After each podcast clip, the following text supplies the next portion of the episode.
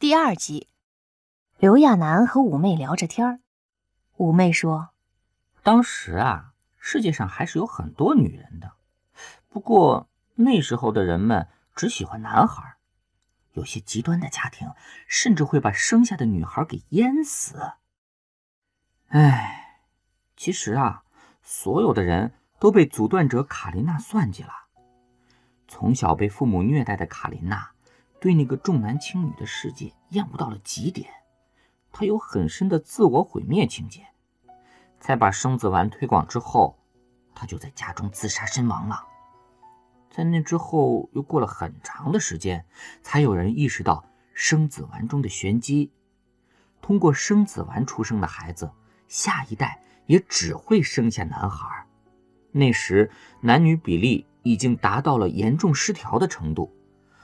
很快呢，生子完成了禁药，还是有很多人认为这样的药物很好，不仅不会对人的身体产生什么不好的影响，反倒可以保证家族代代有男丁出现。所以这种药物一度在黑市里很盛行。等到比例变得更加失衡的时候，人们才意识到事情的严重性。但就当时的情况。想要找到一个通过纯自然生育方式出生的男孩已经很难了，大部分男孩都是通过阻断者出生的。于是，当时的几个国家为了人类的延续，紧急召开了阻断者会议，希望把那些有限的女孩和还未受阻断者感染的男孩聚集在一起，通过自然生育的方式保存人类的基因。但是，很快，第五次世界大战爆发了。随之而来的战争摧毁了一切。刘亚楠听得目瞪口呆的，没想到男多女少这事儿，还真是小孩没娘，说来话长。不过两人一边说话一边走路，倒是走到了一个跟广场似的地方。瞬间，五妹眼前一亮，赶紧拉着刘亚楠说：“哎哎，小小，快，咱们到女人世界了。”你有五十块钱吗？有的话，咱们进去看看吧，也让你这个小土包子开开眼，见识见识什么是真正的女人。刘亚楠莫名其妙的跟过去。这个广场是很大，不过里面的花草很奇怪。他知道穷人住的地方是好看，但绿化率很低的，很多看上去漂亮的花花草草，其实都是人工的假东西。然而，他现在待的这个广场，所有的花草都是真的。这手笔可就太大了，而且在广场边上有一个建得非常有气势的博物馆。五妹很快买好了票，刘亚楠晕头转向地跟着五妹走了进去。博物馆的建筑倒是没什么特别的，就是里面陈设的东西很不一般，像是女人用过的梳子。为了防止有人弄坏它，那个梳子上还罩了个玻璃罩子。还有梳妆台等女人用的东西。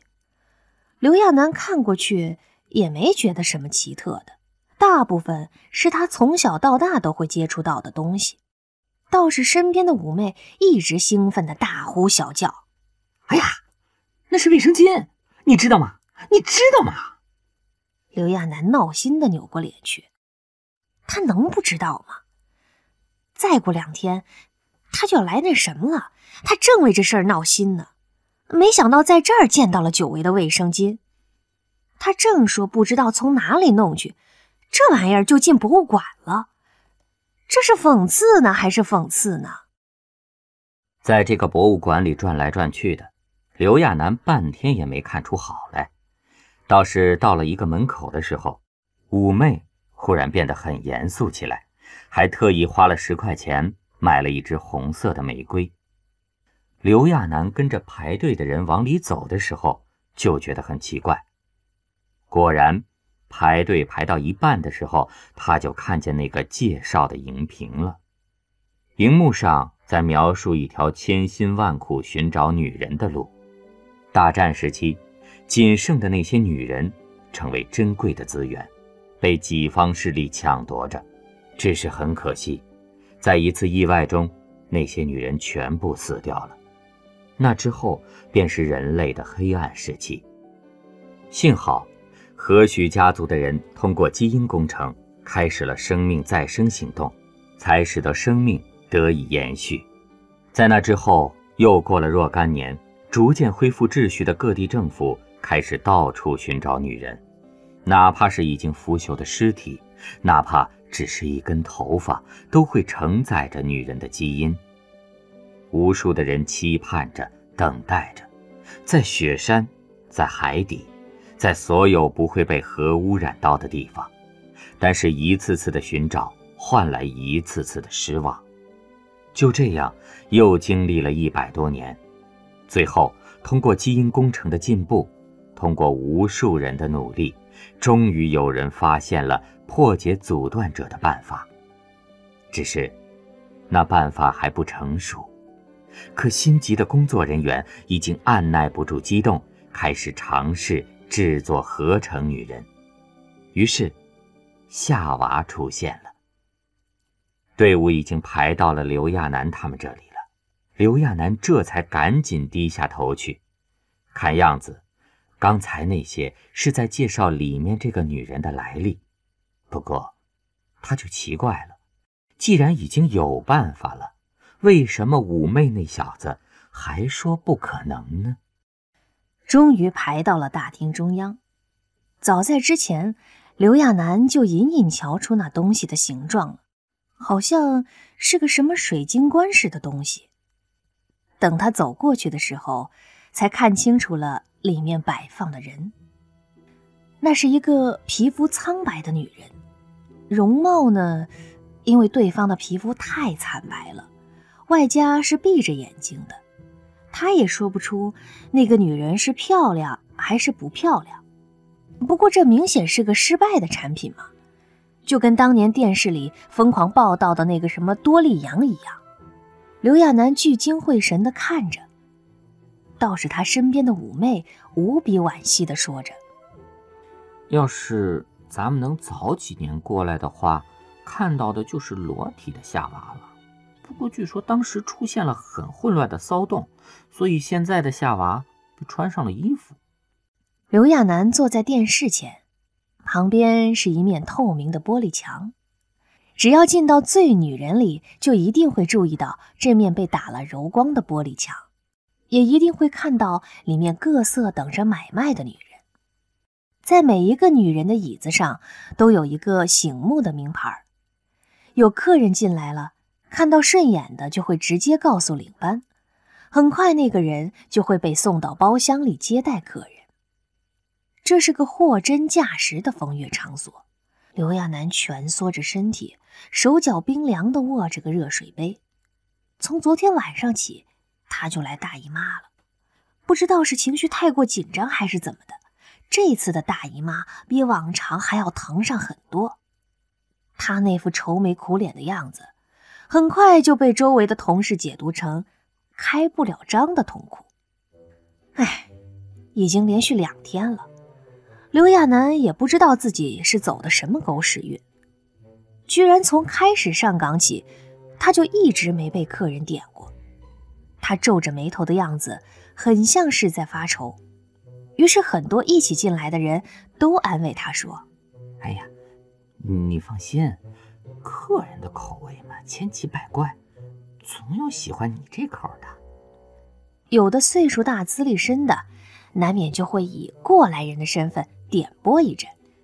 哎呀，有空还是做做胸吧，咱们这行就是靠胸。你这样，客人怎么点你啊？五妹本来还以为自己会是那个买卖不好的呢，没想到。现在刘亚楠比她还凄惨，都上班两天了，别说没客人点了，就是妈妈桑柔柔给客人硬塞都没人要。到了这步，五妹小声的对刘亚楠说：“小小啊，实在不成，你问问柔柔姐，看能不能拨你去跳舞，据说那地方也很赚钱的。”刘亚楠没精打采地抬了下眼皮儿。所谓跳舞的，就是在不远的台子上跳钢管舞，且不说那是技术型工种，就自己这身材的也没戏。刘亚楠肚子疼的懒得说话，拿手点了点自己的腰。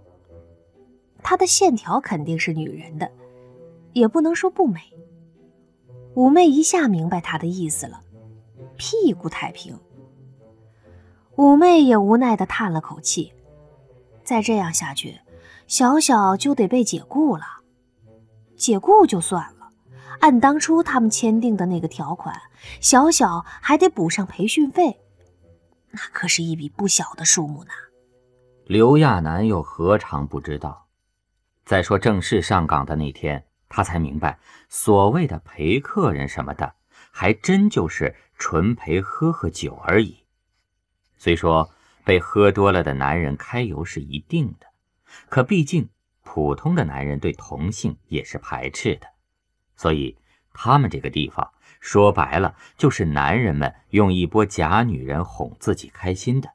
可真要对方发生点什么，那种情况不能说是没有，但也不会轻易发生。这可比他原先预想的好很多了，至少。在这个地方机灵点混个一日三餐还是没问题的。可是，就这么一个地方都不容易待下去了。他也不知道自己的问题出在哪儿。要说他不够娇柔，不够女人，可现在大姨妈疼的脸都发白了，还能不够娇柔？他一边闹心着，一边无聊地看着电视里的节目。电视也没什么意思。大部分演的都是那些政治家，各种演说演讲，各派纷争，看得他头都晕了。不过也有一些很有意思的东西。每次报道富人区的时候，那些画面就跟他以前看到的科幻片一样：飞来飞去的汽车，还有一层楼那么高的屏幕。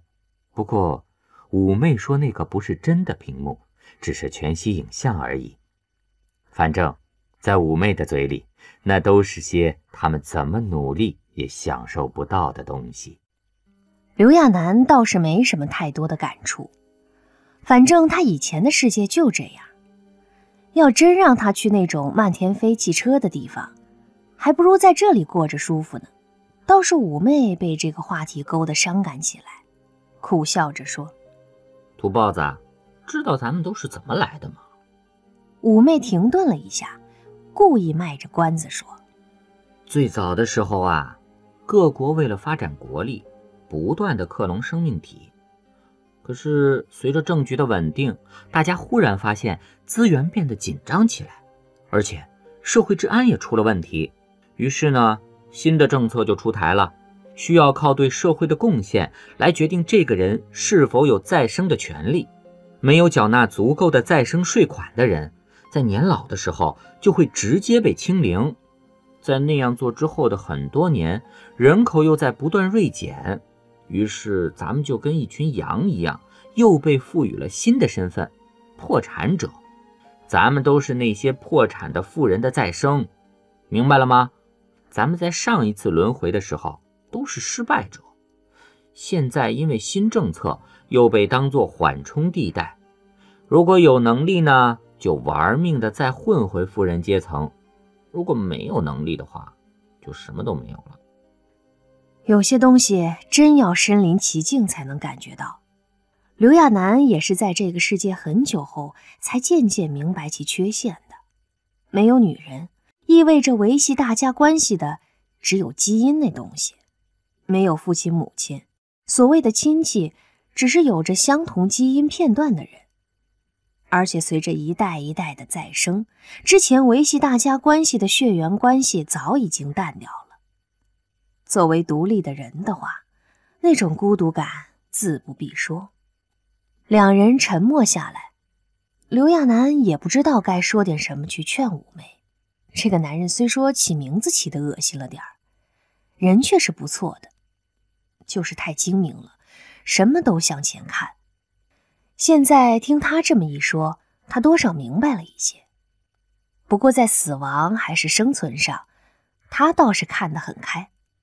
可能是因为他从小生活的世界，大家都是那样过的。人老了肯定就要死掉的，没有人可以例外。他自然理解不了五妹他们的感觉。电视上的画面渐渐多了起来，而且除了那些政要外，几个古老的家族也是被额外报道的对象。每天的新闻几乎有一半是在讲这些家族的动向。只是被无数人关注的那些家族，刘亚楠不知道是自己看漏了还是怎么的。反正，在电视上，各国政要长什么样，他都看到了，唯独没见过那些家族的人。刘亚楠顺嘴问了五妹一句，结果很快他又被五妹嘲笑了。五妹说：“那些人是不会露面的，他们可是会影响历史进程的。”随便一个表情、一句话都会产生连锁反应。据说，当年麦基族长跟菲尔特家族争夺古神星的采矿权，菲尔特家族的人就动了上万的分析师分析麦基。刘亚楠每次听到这些，都觉得自己是在某个科幻大片里。两人正聊着呢，忽然听见“叮”的一声。这个声音是提醒那些坐在玻璃墙里边的人注意形象，因为客人就要到了。五妹反应很快，不过这次她显然是想照顾下小小。这个小个子家伙，要再没客人要的话，就真会被解雇了。他把脸对着墙，不断用眼神示意刘亚楠：“哎，快笑一笑，做成大 S 型，挺凶。”不过，玻璃墙里也有一面镜子。虽说妩媚脸是冲着里边的，但还是能看到走进来的人是什么样。客人来的很快，只是身形有些瘦削，脸色也不是很好，脸上甚至还挂了一副黑框眼镜，看相貌倒是斯文的很，甚至算是个难得一见的帅哥呢。不过五妹心里清楚。这种客人一般都不怎么受欢迎，在这个靠脸就能知道贫富的地方，越是长得好看的人，越是意味着收入高。只有在有了一定的经济实力后，才会在基因改造的时候把钱花在最没价值的外表上。可同样，那种有钱人一般是不会到这种地方消费的。他们这种平价的地方。只受那些日子过得去的低端富人以及一些有闲钱的穷人欢迎。一旦某天店里来了这么一位，那就意味着这是一位即将破产的倒霉家伙。对于这种没钱还想买醉的客人，店里一般不怎么欢迎，因为他们往往会点最便宜的酒，还唠叨个没完没了。五妹正想给小小说别理这个客人。刘亚楠却已经从椅子上站了起来。其实，还真不是刘亚楠自己想站起来的，而是那个人进来后，就跟没头苍蝇似的，对着领班往他这个方向点了下。刘亚楠估计对方连自己什么样子都没有看准。果然，等他跟着领班过去的时候，那人已经点了酒，只是。除了低价酒以外，连个下酒菜都没有。在被培训的时候，刘亚楠就知道，店里收入最高的就是那些华而不实的下酒菜。他刚开始知道店里没有那些小甜点的时候，还纳闷了一下。过后他就想明白了，一般的男人喝酒，配瓜子果盘的很少吧？他估计，要不是店里有规定。必须得有店员作陪，这个人连他都省了。刘亚楠正乐于既能开张，又能免被人吃豆腐，他找了个靠边的位置坐下，因为肚子还疼着，他蜷曲着身体，还将手握成拳头顶着肚子，结果动作太大，不知道怎么的就把手里装饰用的小包给掉地上了。很快。